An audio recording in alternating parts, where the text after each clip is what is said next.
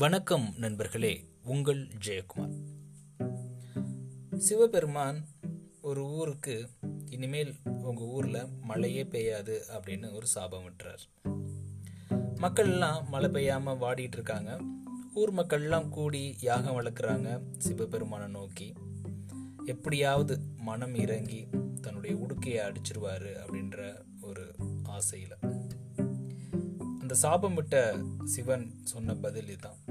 நான் எப்போ அடுத்து என்னுடைய உடுக்கையை எடுத்து அடிக்கிறேனோ அப்போதான் மழை பெய்யும் அப்படின்றது தான் அந்த சாபம்.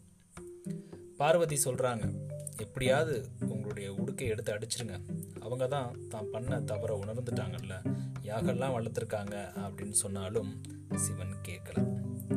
இதெல்லாம் ஒரு பக்கம் நடந்துக்கிட்டு இருக்க ஒருத்த மட்டும் அந்த ஊரில் டெய்லி விவசாயம் பண்ண போயிட்டு இருந்தான். தன்னுடைய தோளில் ஏற சுமந்தமாறு டெய்லி போகிறான் எல்லாரும் அவனை பார்த்து கேலி பண்ணுறாங்க ஒரு நாள் அந்த கூட்டத்தில் இருந்த ஒருவர் அவனை கூப்பிட்டு கேட்குறாங்க ஏண்டா உனக்கு இந்த வேலை?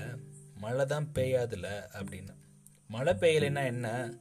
நான் பார்த்த தொழில் எனக்கு தொடர்ச்சியாக பண்ணலை அப்படின்னா மறந்துடும் அதனால தான் நான் தொடர்ந்து என்னுடைய தொழில் அப்படின்றத விவசாயத்தை நான் பண்ணிக்கிட்டு இருக்கேன் அப்படின்னு சொன்னான் இது எப்படியோ பார்வதிக்கு கேட்க சரி இவனுக்காவது அந்த ஊரில் மழை பெய்யணும் அப்படின்னு யோசித்த பார்வதி அங்கே பாருங்க ஒருத்தன் டெய்லி உழுக போகிறான் அவனுக்கு அவனோட தொழில் தொடர்ச்சியாக செய்யலை அப்படின்னா மறந்துருமா?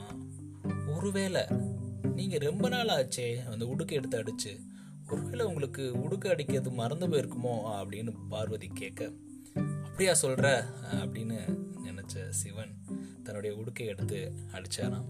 அந்த கிழமை அந்த ஊருக்கு மழை வந்தது. இது ஒரு கற்பனை கதையாக இருக்கலாம் நண்பர்களே.